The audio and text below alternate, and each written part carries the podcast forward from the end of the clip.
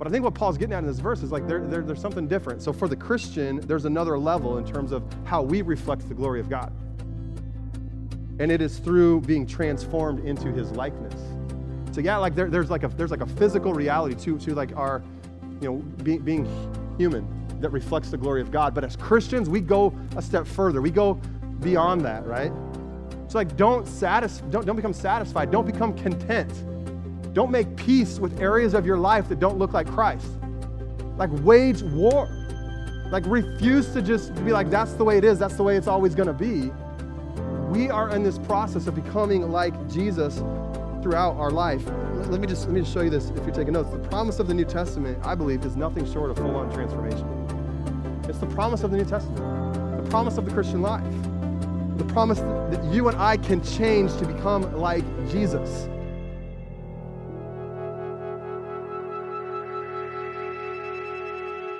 Hey, we're in week five of a teaching series called Jesus, uh, and I'm uh, just so excited about, about this series. Um, we've just been, uh, if you've been with us, you know we've been in this series from uh, the beginning of the year so far till now. We're going to continue in this series all the way up through Easter Sunday, and uh, it's, uh, it, it's just taken a huge chunk of the year. we're just talking about Jesus. I think it's a, kind of an important person to focus on.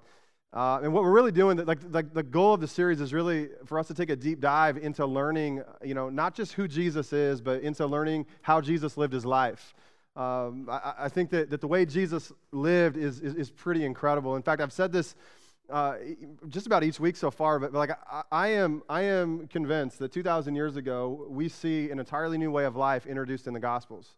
Like a way of life that did not exist in the world until then. Like you look, you look in, in prior history, you know, ancient civilizations, uh, there would not have been a way of life that would have rivaled what we see introduced in the Gospels. And since then, uh, there, there, are no new ways of life that have been introduced into the world, even up until now, that would rival what we see in the Gospels. And so, what we see is a new way of life introduced called the way of Jesus.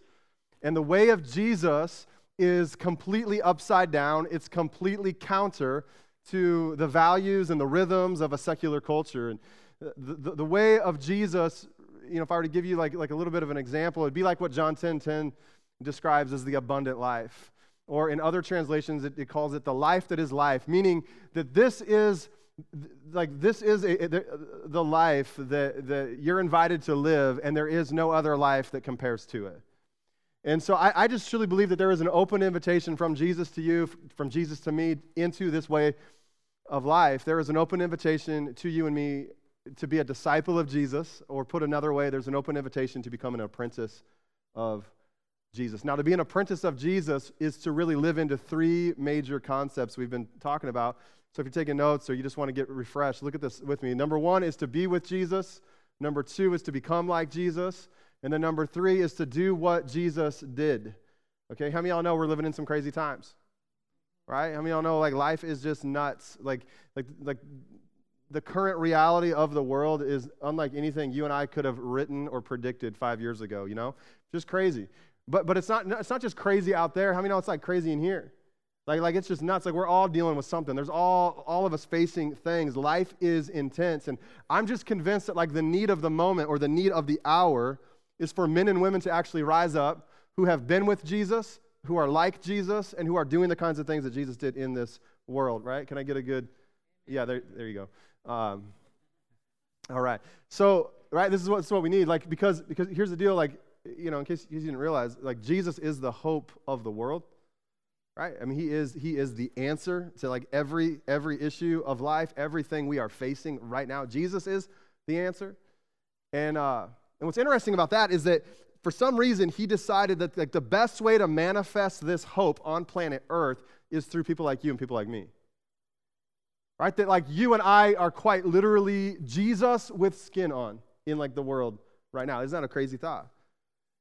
And so the world, I think, more than ever, just needs men and women of God who are going to rise up and who are going to like first like be with Jesus, become like him, like truly try to emulate his life, and then go do the things he did and, and make a difference. Bring, bringers of the kingdom of God in the here and now. Amen. And, and so what we've done in this series, like you can tell why I'm, uh, why I'm excited, why I'm passionate, why like this matters. Like this matters more than a lot of other things maybe we've taught. Like this matters an, an awful lot. And so what we've just done is we've just decided to, to teach through these, these core concepts, you know, one by one, each week, in depth. And so you know, we finished the first one already last week. Be with Jesus. If you haven't been with us, you missed a couple. They're really good. Yeah, they're really good.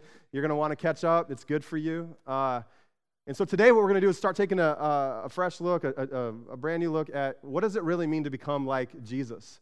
What does it really mean to become like Jesus? So we're in the middle section of this series, you know, and we're going to start looking at what it means to be like Him. And here, here's why we want to do this. If you're taking notes, because we want we want to know Jesus so well that our lives would rightly reflect who He is.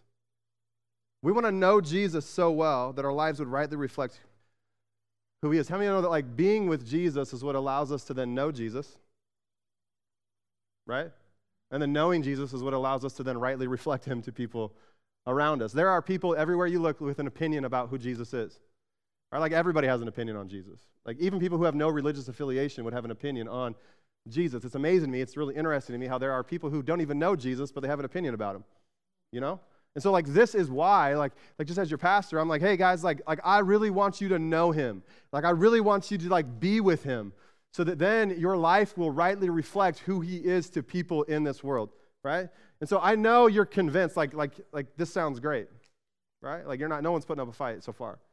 But like how? Like how do you do this? How do you actually do this? How do you actually reflect Jesus rightly? How do you actually become like him? I got, I got you. Okay, I'm going to get you there. Want you to look at this short parable with me in Luke chapter 6. Luke chapter 6, two verses, right? Short parable. Jesus is speaking, obviously, in verse 39 through 40. And it says, He told them this parable Can a blind man lead a blind man? Will they not both fall into a pit? A student is not above his teacher, but everyone who is fully trained will be like his teacher. It's really interesting. Pretty wise words from someone who knew a lot. So what's this parable about? Like, what, what is this parable really communicating? Well, it's a parable about discipleship or, or apprenticeship, like we've talked about. It's a parable about knowing the teacher so that you can become like the teacher. That's really what's going on here. Like if, like if you're with me, if you know me, if you're with your teacher, you can then become like him. And this parable is really interesting. There's so much packed into two verses, but in this parable, there's a, there's a sentence that that, that, that, is, that is interesting. It's, it's this, this reference, the blind leading the blind. And it's a reference really to the Pharisees. And the Pharisees, you know, if, if you don't know, or just give you a quick little recap, the Pharisees are like these, these, these like uber religious people, right? They, they are like the ones at the top of the pecking order in terms of like, like, you know, everything religious. But what Jesus continues to communicate about the Pharisees is that they're nice and shiny and clean on the outside, but like, but they're really like not not so much on the inside. In fact, Matthew 24 is where Jesus calls them a brood of vipers, right? And he says, he says, you're like, you're like whitewashed tombs. Right? He says, he says, you're nice and shiny and clean on the outside, but on the inside, you're dead. That's what he calls the Pharisees. Because there's, it's all about like projecting an image on the outside that they're not living on the inside. Okay? And so, and so J- Jesus is, is, is, oh, I mean, many times he calls out the Pharisees, but in, but in, in this uh, parable specifically, he, he is referencing them by saying, Can a blind man lead a blind man? Repeatedly in the, in the four Gospels, Jesus refers to the Pharisees as blind guides. Let me just give you one quick example in Matthew 15. It's really, really, really interesting because like the disciples come to Jesus because Jesus has been saying some things that have offended people. I mean, he did that. Right? And so the disciples are coming, coming to him, and this is what they, they say to Jesus Do you know that the Pharisees were offended when they heard this? And Jesus, Jesus replies, He says, Every plant that my heavenly Father has not planted will be pulled up by the roots. 14, leave them. They are blind guides. And then, then here's similar language to Luke 6. If a man, if a blind man leads a blind man, both will fall into a pit. So when Jesus is talking here in Luke 6, he's talking about like, like these, these Pharisees or these people who, who are projecting an image on the outside, but that's not really who they are on the inside, as the ones who are leading people, a blind man leading a blind man. He's essentially saying that there are blind rabbis, people who are blind spiritually, and that if you, if you follow them, you will become blind too. That's really what's going on. So flip back to, to Luke 6 with me. Verse 40, you know how you notice how Jesus says, like, a student is not above his teacher. Okay, so that, that word student right there, we could, we could swap that out with a couple other words we've been using in this series so far, like disciple or apprentice. So you could say like a disciple is not above his teacher, or an apprentice is not above his master. You could you could fill it in, look at and and, and uh, understand it that way. And he goes on. Jesus makes this promise, which I think is really profound. And it's this promise that every student that is fully trained will become like his teacher. It's a pretty interesting thought. Every student that is fully trained will become like his teacher. So here's the deal if someone can be fully trained, is it reasonable for us to assume that someone could be partially trained as well? Like, I, th- I think we, we get that, right? We know that. Like, someone's fully trained, they can become like their teacher, but somebody who's partially trained is probably not going to be like their teacher, okay? So, this training that Jesus is talking about in Luke 6, it's like an intentional type of training. It's, it's not something that someone just simply stumbles into. In other words, you don't stumble into Christlikeness. Like, you don't, you don't wake up one morning and roll out of bed and, like, hey, now I'm like Jesus. You know, like this isn't something that you just you just stumble into or or like living on default or cruise control, like all of a sudden you've arrived at the destination you really want to be at. It doesn't work like that. This is an intentional process of training to become like their teacher that Jesus is describing, or their rabbi. In this case, becoming, you and I becoming like Jesus. And here's the deal Here, here's what's communicated, really, is that it takes time. Right? It's not an overnight process. Don't you wish it was? And so this, this is what I, I, I'm really trying to say. The reality this morning is that most of us are not fully trained. Most of us are not fully trained. And that is, that is not a knock. That's not an insult. I'm not like kicking you in the teeth while you're down, okay? Like, I mean, honestly, how many of you feel fully trained? Like, answer that for yourself. How many of you in this room, like, feel fully trained? Very few of us. And so, for those of us who are not fully trained, I want you to look at the slide with me on the screen if you're taking notes. If, if you're an apprentice of Jesus and your goal is to be with Jesus first, right, and then to become like Jesus, then you're going to have to go through some significant change. Significant change. If I asked you the question this morning, how many of you are like Jesus? How many of you are Jesus like? Who among us this morning would raise not just one hand, but two? Oh, yeah, easy. Got it. Figured out. Right? Anybody? Like, absolutely not, right? It's, it's, it's, it's hard. Most of us feel very inadequate when it comes to being like Jesus. Like some of you are like, I didn't even realize this was the expectation. Like someone could have told me. I didn't realize. Like, wow, like he's kind of the Son of God. Like, how do I? But like honestly, this is the expectation of, of, of Scripture in the New Testament. Like that our lives would be formed to look more like him and less like like us. So this is why when it comes to Jesus, to following him, we're gonna have to change some things if we want to be like him. And look, I want to just tell you this. Like when I say change, I don't, I don't mean tweak. Like I, when I say change, I don't mean tweak like self-help, like just let's move a few things out of the way. Like I, like I mean like an actual, real deal life change. And this is, this is, if I could be honest with you, this is like the tension. This is where like I always bump into pushback with people. I mean, over the years of being a pastor, this is it right here. Because this idea of change is oftentimes when most people begin to resist the process of becoming more and more like Jesus. And what I mean by that is like what I have found over the years is that it's not that people are opposed to being like Jesus, because I, th- I think we all are like, yeah, sure, that's the ideal. If I could be more like Jesus, that'd be awesome. So I've never ran into people who are like, are like I don't, I don't want to be like Jesus. Everybody who you know calls himself a Christian like wants to be more like Jesus. But what I have noticed is that most people are, oppo- are, are not opposed to becoming like Jesus just not at the expense of becoming less like themselves. Like I'll take I'll take some Jesus, but like I, I don't want to have to like lay some things down. I don't want to have to like like like see some actual change take place in my life. And and, and so, you know, it's like what, what the Apostle John writes in John 3:30. He says this, you know, if you're if you're taking notes, he says, He must become greater, I must become less. This is the idea like, of what we're talking about today. And this is where we struggle because how can Jesus increase unless we decrease? How can Jesus actually increase in your life if some things aren't moved out of the way? And this, this, is, this is the tension, and this is, this is what I always bump into with people who, who feel like maybe they're stuck spiritually or they're, they're on, a, they're on a, a journey that just, like the children of Israel in the wilderness, to keep going around in circles. Like, I feel like I've seen this same movie like tons of times. It's like, because most often, like, like we are compelled by the thought of being like Jesus, but we are resistant to actually changing anything in our life that would allow us to move in that direction beyond where we are currently comfortable. Dallas Willard says this, and he's, he's pretty awesome, by the way. He says this He says, Make sure you aren't living vampire Christianity. This is where one, in effect, says to Jesus, I'd like a little of your blood, please, but I don't care to be your student or have your character. In fact, won't you just excuse me while I get on with my life and I'll see you in heaven? Right? Like this, I mean, I know this is a lot right here. And I, and I definitely used it for some shock value. Uh, but like this is this is so true, is it not?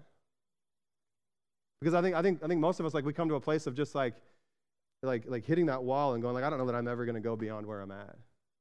I don't know that I'm ever going to like actually continue to grow spiritually. I don't know that I'm actually, actually going to continue to change or transform. I, I, I don't really want to go there. I don't want to have to deal with that. I don't want to have to you know, go through the process of seeing like these painful things uprooted and torn out of my life so that I can actually live and, uh, like Jesus and manifest his, his, his power and his love to the world around us. I mean this in the most loving way possible, right here, if you're taking notes.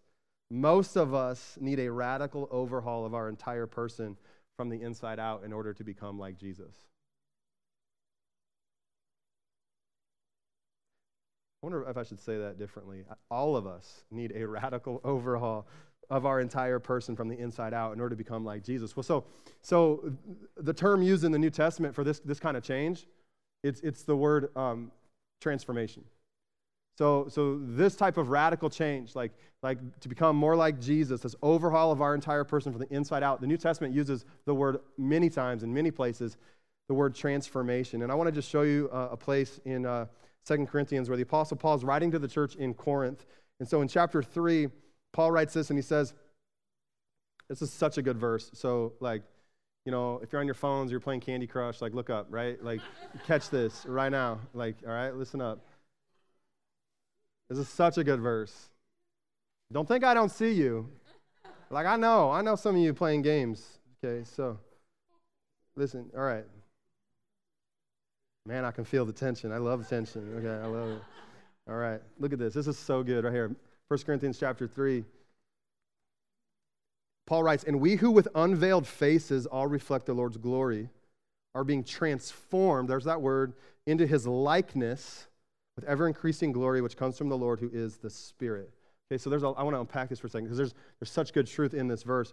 You know what Paul, Paul is, is addressing here? So he says, We with, uh, who with unveiled faces all reflect the Lord's glory he's really talking about how we're all created in, in, in, God's image. So he's, he's, he's referencing back to, to Genesis, right? To creation, to the creation of man. That like we're created in God's image, or that we are image bearers of God. So physically speaking, what, what Paul is saying, our unveiled faces, our, our physical features, they reflect his glory because they bear his image. The thing is with that is that's true of all humanity. That, that, that's true of those who belong to God and those who don't. Like all of humanity is, is, is created in the image of God. All of humanity, those who are close to God and those who are far from Him, those who live in the U.S. and those who live in other countries, right? Those who live you know, all different shapes and sizes and colors, like all are made in the divine image of God. And so, because of that, they all reflect God's glory. But I think what Paul's getting at in this verse is like there, there, there's something different. So for the Christian, there's another level in terms of how we reflect the glory of God. And it is through being transformed into his likeness. So yeah, like there, there's like a there's like a physical reality to, to like our, you know, being, being human that reflects the glory of God. But as Christians, we go a step further. We go beyond that, right? And it's through being transformed into his likeness so that our thoughts, our actions, and our words are the kinds of things that resemble Jesus' thoughts and actions and words as well. well. That's just the way I am. I just, I just talk like that. I can't help it. No, no, no. Listen, like there's no shame here. There's, I'm, not, I'm not kicking you at all. But like, no, no, no. That's not the goal. Like, that's not the goal. Don't, I don't want you to be more like you. I want you to be more like Jesus. So like, don't, satis- don't, don't become satisfied. Don't become content. Don't make peace with areas of your life that don't look like Christ. Like, wage war. Like, refuse to just be like, that's the way it is, that's the way it's always going to be. We are in this process of becoming like Jesus throughout our life. Let me just let me just show you this if you're taking notes. The promise of the New Testament, I believe, is nothing short of full-on transformation. It's the promise of the New Testament. It's the promise of the Christian life. The promise that you and I can change to become like Jesus. Let me give you just a few examples, some classics, right? There's several all throughout the New Testament. Let me give you some classics that really promise this full-on transformation. 2 Corinthians 5:17. Paul writes, "Therefore if anyone is in Christ, he's a new creation. The old has gone, the new has come." We love that one. Paul writes to the church in Galatia, Galatians chapter 2, "I have been crucified with Christ, and I no longer live, but Christ lives in me. The life I live in the body, I live by faith in the Son of God, who loved me and gave himself for me." Okay, we good? 1 John chapter 5 For everyone who has been born of God overcomes the world. And this is the victory that has overcome the world, our faith. Verse 5 Who is it that overcomes the world except the one who believes that Jesus is the Son of God? Right? And world, you know, he's talking about world here. It's not about like people. We don't over, we're not overcoming people. Like sometimes when we think of the world, we think of like John 3.16, for God so loved the world. Like, that's not what's going on here. He's talking about, like, like, like the evil system that's in place by the kingdom of darkness. We overcome that world through our faith. Well, these are awesome promises. Like, do you, you all believe this? Like, it's good stuff, right? You probably, you probably in your head and intellectually, I think we all probably agree that the promise of the New Testament is nothing short of full on transformation. But how many of you feel like a new creation right now? Right? How many of you feel like your old life was really crucified with Jesus? How many of you feel victorious in this moment? It's kind of like, um, kind of like the children of Israel when they were wandering in, in, in, the wilderness. You know, God had brought them out of slavery. But you remember, like more than one time in the wilderness, like they would begin to gripe and complain because they felt like God wasn't taking care of them. And in fact, in more than one occasion, they like they longed to go back to Egypt because they thought life was better back then. And the thing, the thing about the children of Israel is like they had come out of Egypt, but Egypt hadn't come out of them. I think a lot of times that's what we feel like we've come into this new life, we're in this new place, we're in this new place with Jesus. But man, it seems like there's a lot of things from like prior life and prior habits that continue to travel with us into this new life with Jesus. So I think, I think many of us can feel a huge disconnect between the promise of transformation in the New Testament and our current reality, and it causes us to wonder, if you're taking notes, is this kind of change possible? And if so, how do we become like Jesus? Like, is this kind of change even possible? Right? Like it just seems more like, like an ideal, like, like something like you, you like you, you hope for, but you know you'll never actually get there, you know? And so is it even actually possible? I want to I want us to just downshift for a second right here, okay? And I want I want to slow down and really think about this question for a minute. Is this kind of change possible? Like think about it. I want you to think about it like not just at a head level. I want you to let, let that, this question get into your heart for a second. Like, is this kind of change actually possible? This radical, from the ground up, life transformation, is it actually possible? Like, we all know, like, the Bible says we're new, new creation. But it sure seems like for me, maybe for you, that a lot of the old life has traveled with us into our new life in Christ. And so, understandably, at times we wonder, like, is this transformation really even possible that we read about in the New Testament? So, the answer, good news, is yes. But it's probably not what you think it is. Transformation does not just happen in a moment, it happens over the course of a lifetime. Transformation does not, let me say it again, doesn't just happen in a moment, it happens over the course of a lifetime of following Jesus. So I come from a, a a church tradition that would be considered highly charismatic, okay? Believe in prayer, believe in miracles, all that stuff. And so it's very common in that tradition for people to come up for prayer who have like an addiction, they got something in their life, they got some brokenness, they got some pain, they got some relational issues, they got some things, some finances. Come up after service, want some prayer, we'll pray. They want a miracle, right? And the thing is, like most people, like in those situations, they want, they, they want freedom in a moment. They want transformation to happen in a moment. They don't want to have to like, they don't have to work for a transformation that, that, that starts to, to uh, um, uh, kind of unfold over a lifetime. I, I always tell people like, like, I can pray and you can get free in a moment, but getting free in a moment, uh, like I don't, I don't, just want to pray prayers that, that, that, set you free. I want to I want us to like start to pray prayers that like keep you free. I want us to start to do things that like keep you free over the course of your life, right? That, that actually bring life lifelong transformation. This, this kind of reminds me of like a scene in uh, early 2000s great classic movie, The Matrix. Uh, right, you guys remember the movie? And there's a fourth one that just came out, and I just can't bring myself to, to see it, right? It just seems like, I don't know. But uh, I've heard some bad, some, some yeah, bad reviews. Uh, Rotten Tomatoes, you know, just not, not a fan. So, but in this scene in The Matrix, uh, I don't know if you guys remember the first movie, but there's this, down, there's this like download scene where uh, Neo and Trinity, they come out on this like rooftop and they see this, this helicopter uh, uh, up, up there. And Neo says to Trinity, he says, Can you fly that thing? And Trinity says, Not yet. And then you, you see her like begin to communicate with the, the operator, and she says, Operator, I need a pilot program for a B 12 helicopter. And then she's sitting there, and, she, and then all of a sudden she just she like comes to her senses and she's like, Got it.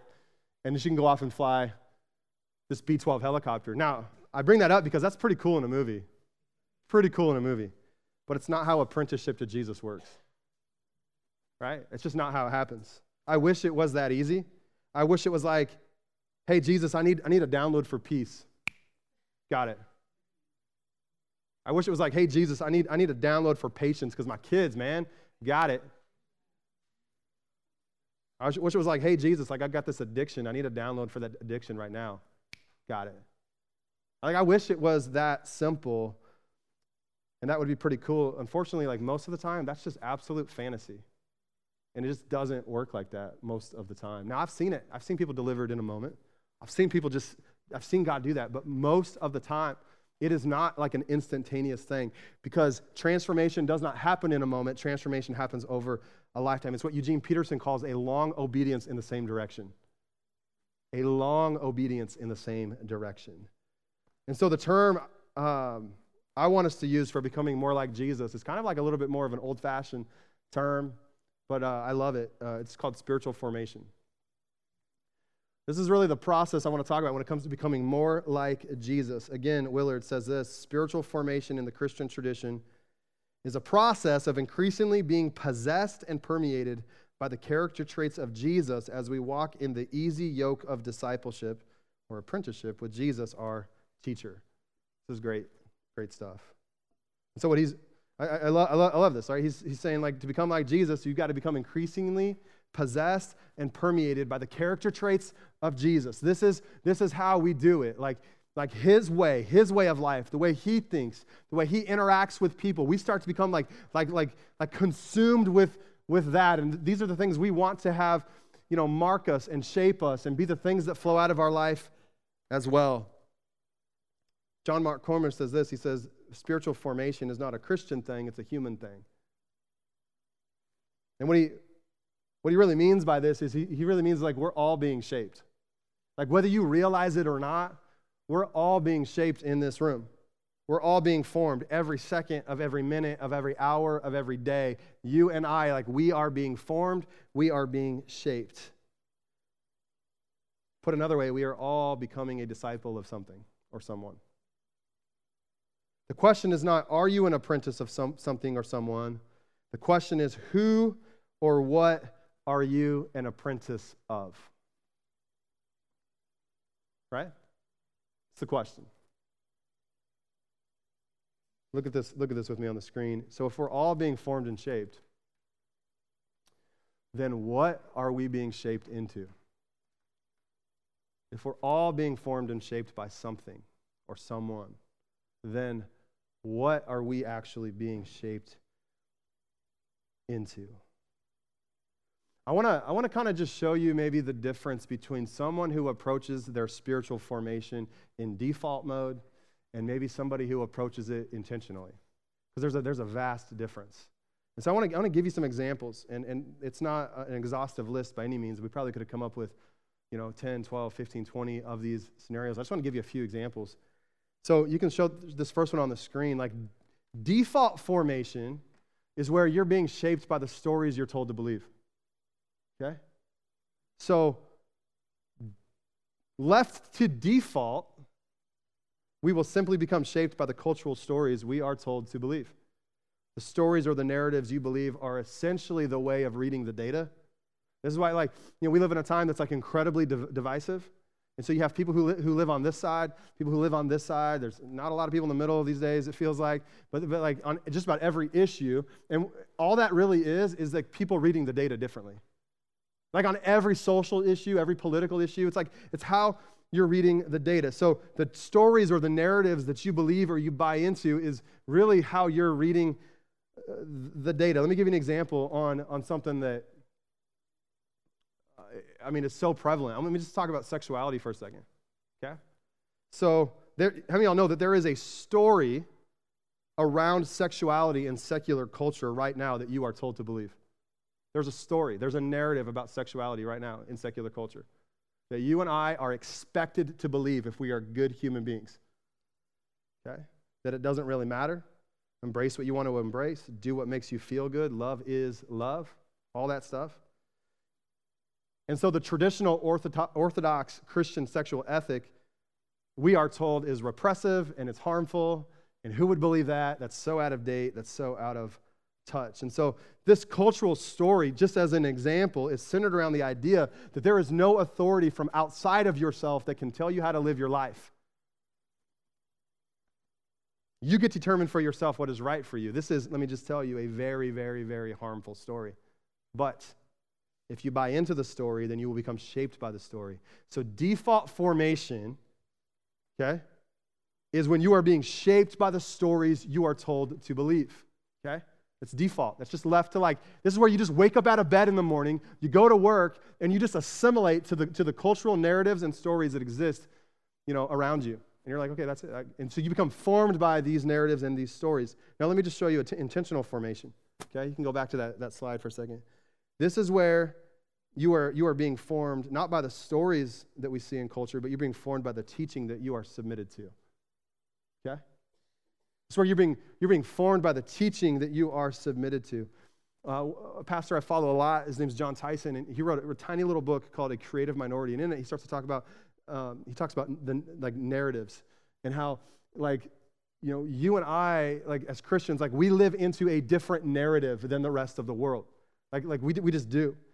And, and, and so the teaching that you submit yourself to is how you intentionally form yourself into becoming more and more like Christ. Okay? And not just teaching, good teaching, by the way. Good teaching. Teaching is incredibly important for our spiritual formation. And let me just explain to you why real quick. And I'm, I'm not just like giving myself like a like a short commercial why you need to come and like sit in church and listen to the sermon, but it is kind of that. Uh,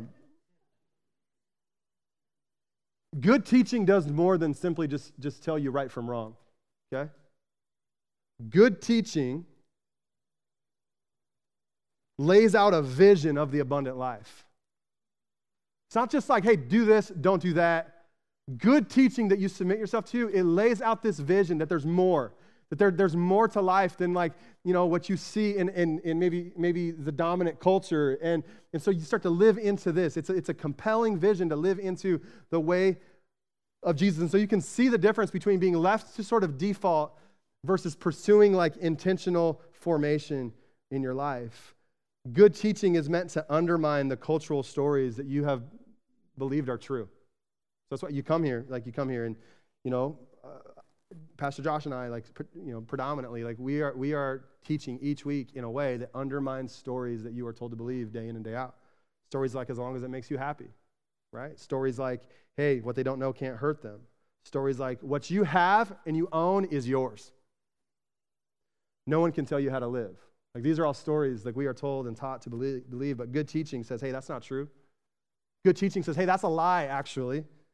And this is the real true story of reality. Listen to this, right? So good teaching helps us jump, jump the tracks from the stories of culture into the redemptive story of God. And this is part of how we intentionally form ourselves into becoming more like Jesus. Just one of the examples. So Romans chapter 12, verse 2 Paul writes and says, Do not conform any longer to the pattern of this world, but be, what's the word? What's the word? What's the word? Transformed by the renewing of your mind. Then you will be able to test and approve what God's will is, his good, pleasing, and perfect will. So don't just conform to what everybody else is doing. Don't just conform to the cultural narratives and cultural stories, right? Like, like jump out of that. Submit yourself to good teaching that can actually confront those lies and be like, hey, that's not, that's not true, actually. Like everything you own does not belong to you. Everything you have is a gift from God. everything we have as Christians belongs to God. Like, right? Like, like Christianity, like, like the good teaching starts to, starts to just shift our thoughts and our views around, around how, how we see life. And it's just one of the ways you intentionally form yourself, become like Jesus. Let me look at, look at this next one with me. Default formation is where you're being formed by your habits. Intentional formation, you're being formed by what you're practicing. And you can just leave that up here for a minute. So, Default formation is the idea here that, that what we do on a regular basis, we become. Okay? Uh, put another way, and I like this thought like the things we do do something to us. Right? This, this, this is the idea right here. The things we do over time do something to us. They form us, they shape us. Our habits, you know what happens with habits? They tend to get in the core, into the core of our being, and then they start to shape our loves and our longings. That's what happens with habits. What in the New Testament calls your heart, like that, that's, that's what happens. Like our, over time, left unchecked, left allowed to grow out of control, it starts to affect what the New Testament calls our heart. Our heart. And so what you love is shaped by your habits and has far more of an effect on you than what you know to be true in your mind.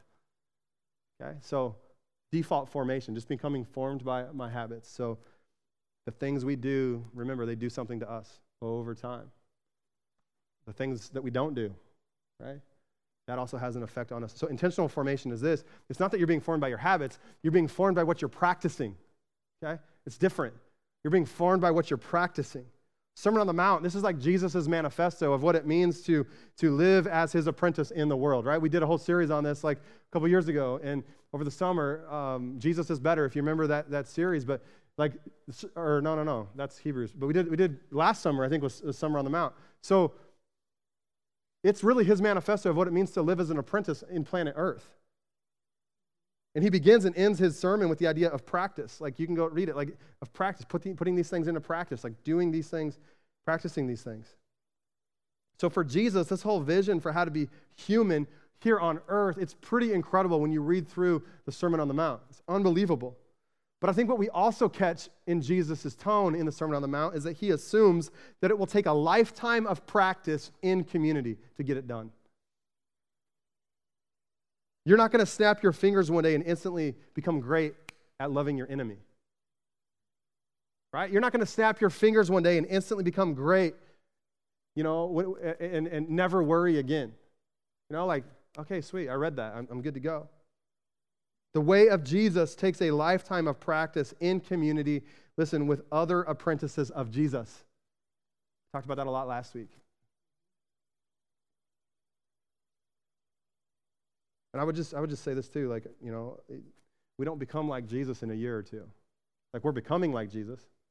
You don't just become like Jesus in a year or two. Like you, you, don't, you don't you don't become like Jesus by taking like a couple classes here at, at the church and you know, like that's not going to instantly make you more like Jesus. Like it might help. It might actually help. I, I think it will. And you probably should take my class. But Christ likeness happens over time. Okay? It happens over time. And I, and I, tell you all that because like this needs to be said in the age of the microwave. Like this needs to be said in the age of FedEx and Amazon Prime, two day delivery, and Wi Fi, and email, and text messaging, and social media the world just at your fingertips. This needs to be said because you still can't microwave character. And you still can't overnight Christ likeness. Right? It takes time. You can't text it to somebody. All you can do is grow it like a tree over time.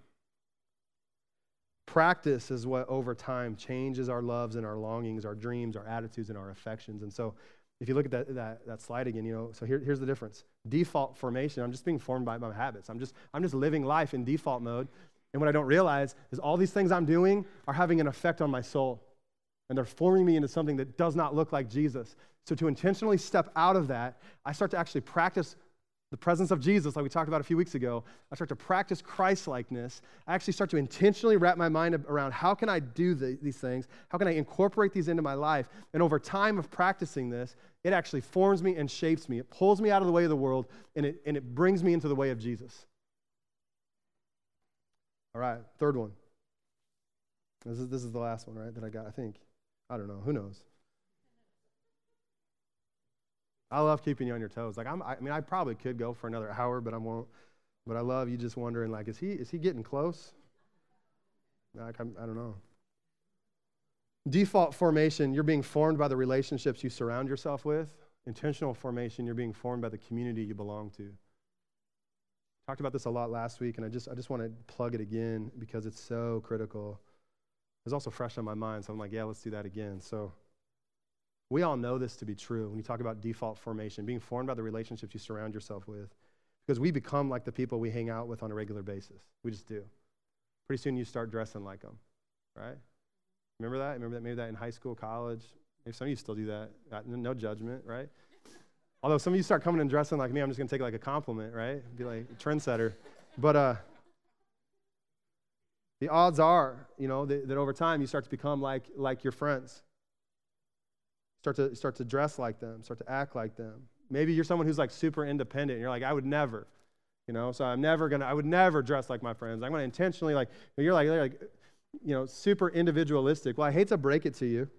Odds are, if you don't dress like your friends, you at least think like your friends or you vote like your friends, right? Odds are.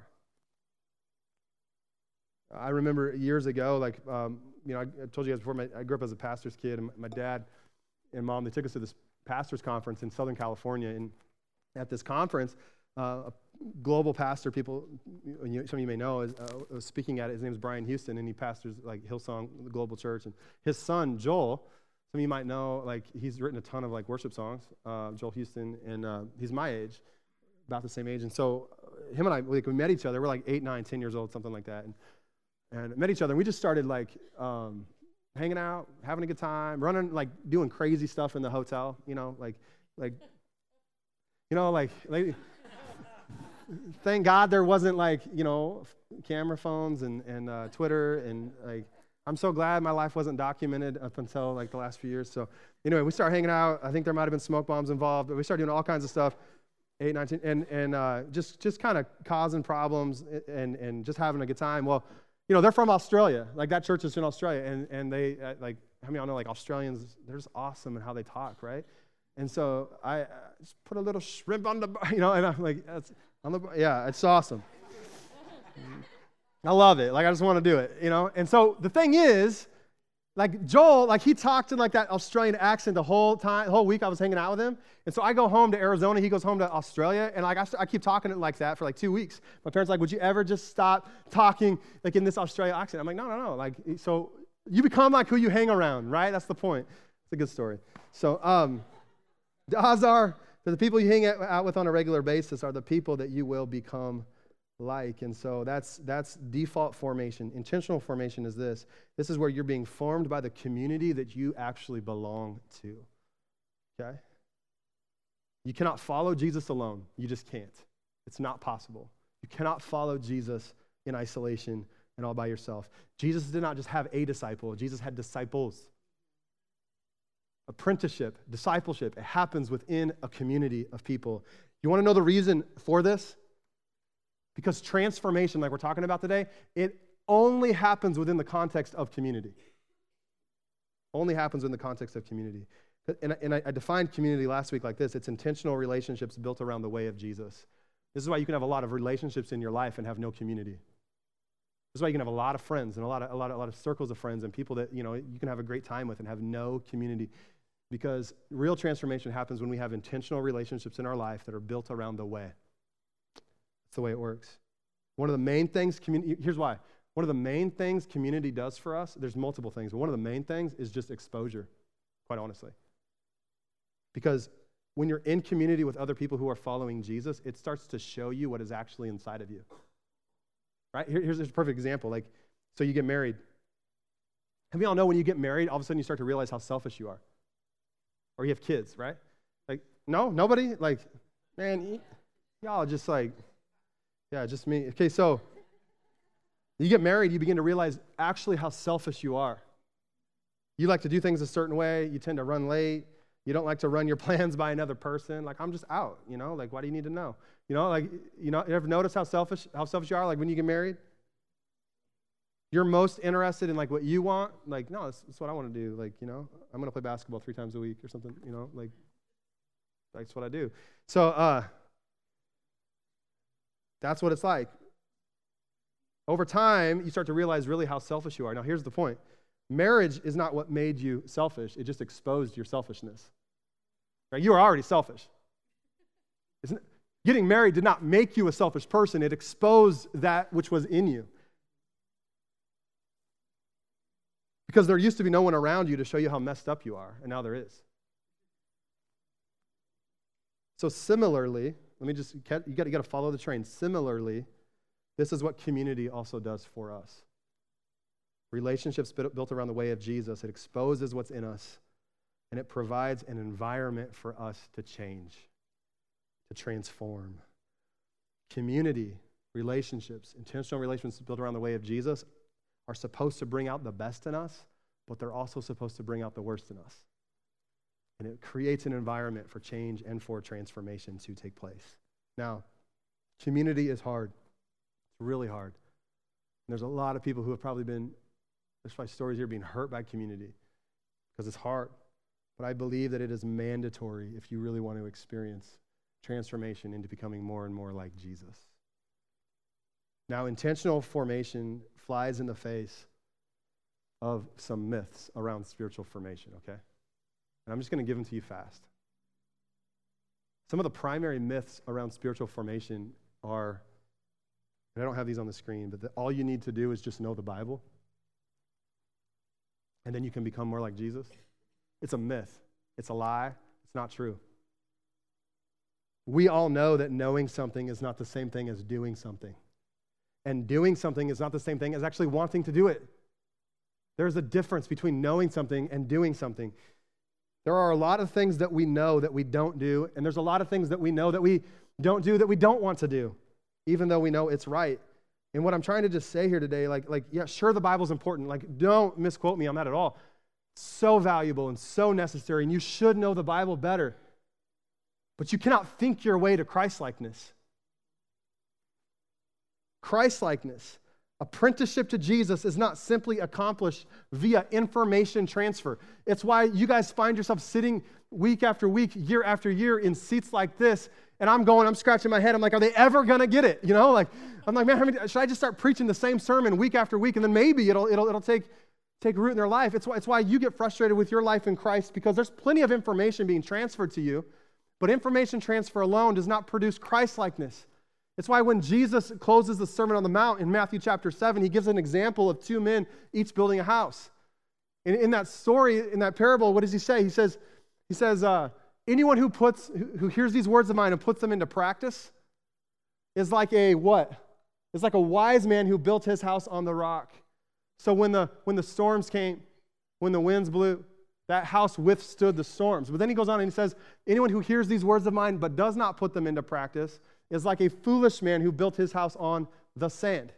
The winds came, the storms blew, all that stuff, and his house fell with a crash. Interesting thing about this example is you have two guys with the exact same information, two entirely different outcomes.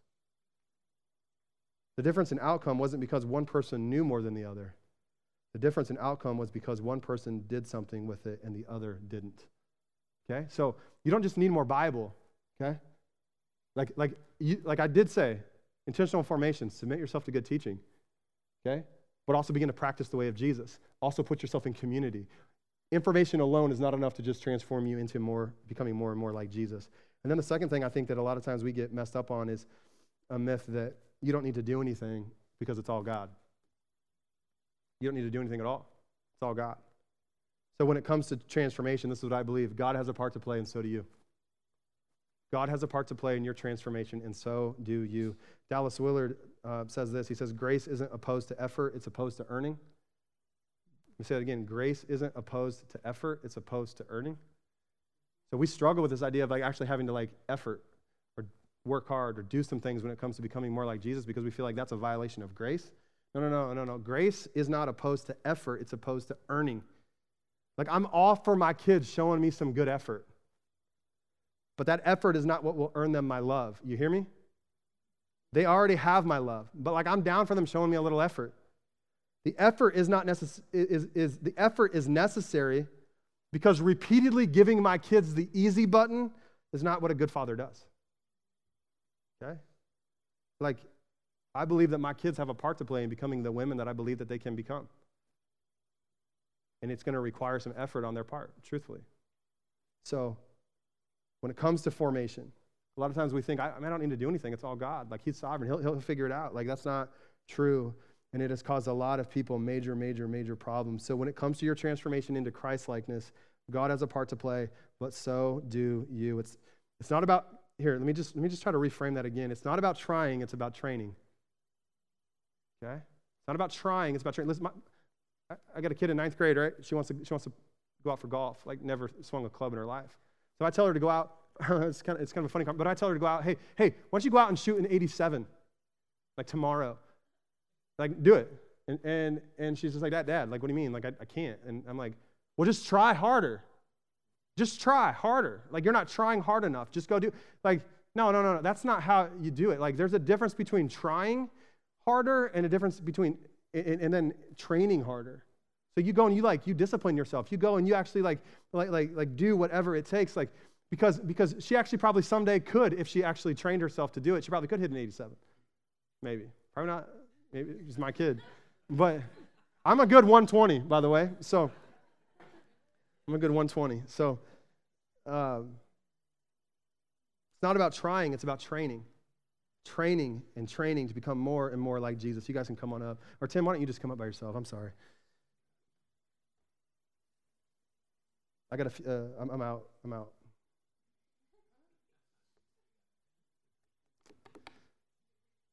The goal with transformation is for the Holy Spirit to become our dominant reality. This just sort of references back to uh, a few weeks ago when I talked about how to walk in the Spirit.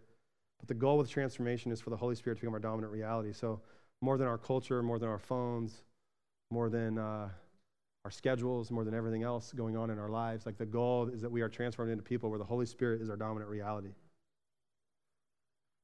The first and primary way that we experience life on planet Earth is, is this way. Like we're aware of the presence of God, we're aware of the Spirit of God moving in us trying to change our life.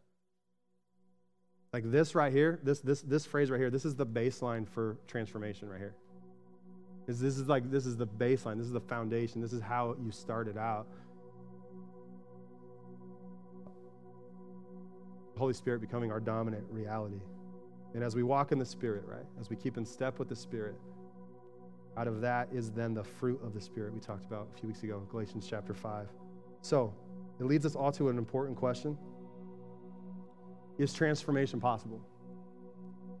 Is transformation actually possible? I mean, yes, right? I, have just basically explained that it is, all right? So if you, you submit yourself to good teaching, start practicing the way, put yourself in community, yeah, transformation.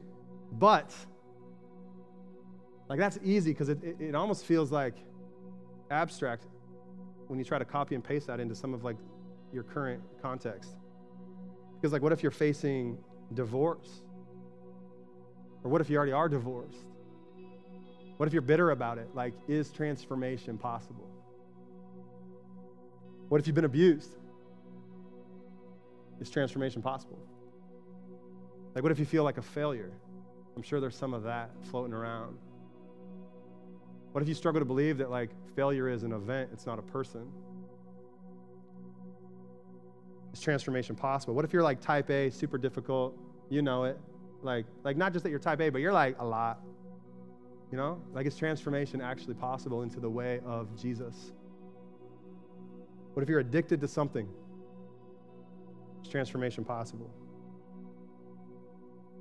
Yes. Let me just tell you this. Yes, transformation is possible, but it's not inevitable. It's possible, but it's not inevitable. So the question is this Who are you actually becoming right now? Who are you becoming? If you plot the character arc of your life out 10, 20, 30 years, who are you becoming? Who are you actually becoming? Who do you see out on the horizon 10, 20, 30, 40 years from now? Do you see Jesus expressed through your personality? Do you see Jesus expressed through your words?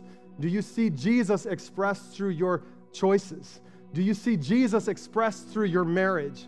Do you see Jesus expressed through your interactions with people? Who are you becoming? Or do you see something else? Do you, do you see something else? Now, I'm just here today to tell you that you really can change and you really can experience this transformation from the ground up. Like it's possible. Would you stand with me this morning?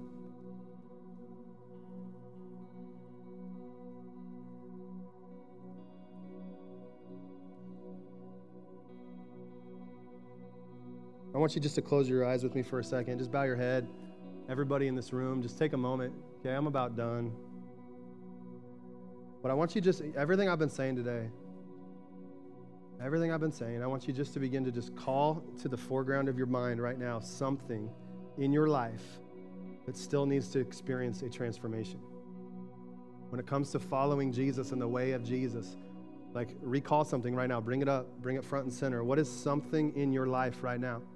That just still needs to experience a full on transformation. If you're here today and you would say, Yeah, Pastor Jordan, there's some things. There's some things that I need the power of God to change and transform in my life. Could I just see your hand with every head bowed, every eye closed in this room? You just need some things to shift. You need some things to move. You need, you need breakthrough. You need mountains to, to, to come uh, tumbling down. You need, you need some chains to break. You need some things to just, to just go and be gone. Holy Spirit, I ask that you would just step into this room now.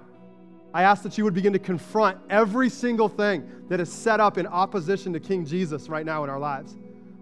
Father, I ask in Jesus' name for freedom for every person under the sound of my voice, that every lie, every scheme of the, of the enemy, everything that, that has been brought against them, every accusation, we silence the enemy and his accusations now. And Lord, I ask for that, that, uh, that he who the Son has set free would actually be free in this place, would actually feel hear, know, comprehend, and understand the freedom that you purchased on the cross with your blood all those years ago. I thank you that there's none like you. And so I got to ask for just something really radical to take place, a never the same moment right now in our lives. Lord, I pray we would start to experience just a radical transformation from the ground up. God, begin to move things, shift things, get things out of the way, every obstacle. God, in Jesus' name, I pray you would just move it right now. Pray the abundant life into this room and over your kids. The abundant life, the life that is life. God, all we just want is for you to get everything that you paid for on the cross. Jesus, we want you just to get everything you paid for. And so I pray that over every person in this room, God, that you would start to get everything that you paid for on the cross mind, body, soul. Complete healing, complete wholeness, complete transformation. Everything that you have to offer, God, I pray that it would be experienced in this room. I pray the renewing of our minds in Jesus' name. People who walk out of here different today because we encountered the living God. We give you all praise. We give you all glory. There really is none like you. So, God, would you start to do in us whatever it takes to shape us, to mold us, to conform us into the image of Almighty God? I pray it would be so drastic, so noticeable people we've known for years will start to just ask us, What's up? What's different? What's new? Why are you, why are you saying no to that? You used to say yes to that. Why are you walking this way? You used to walk that way. I pray for noticeable, radical transformation in this room. Come and do in us, God, what only you can do. It's in Jesus' name we pray. Amen, amen.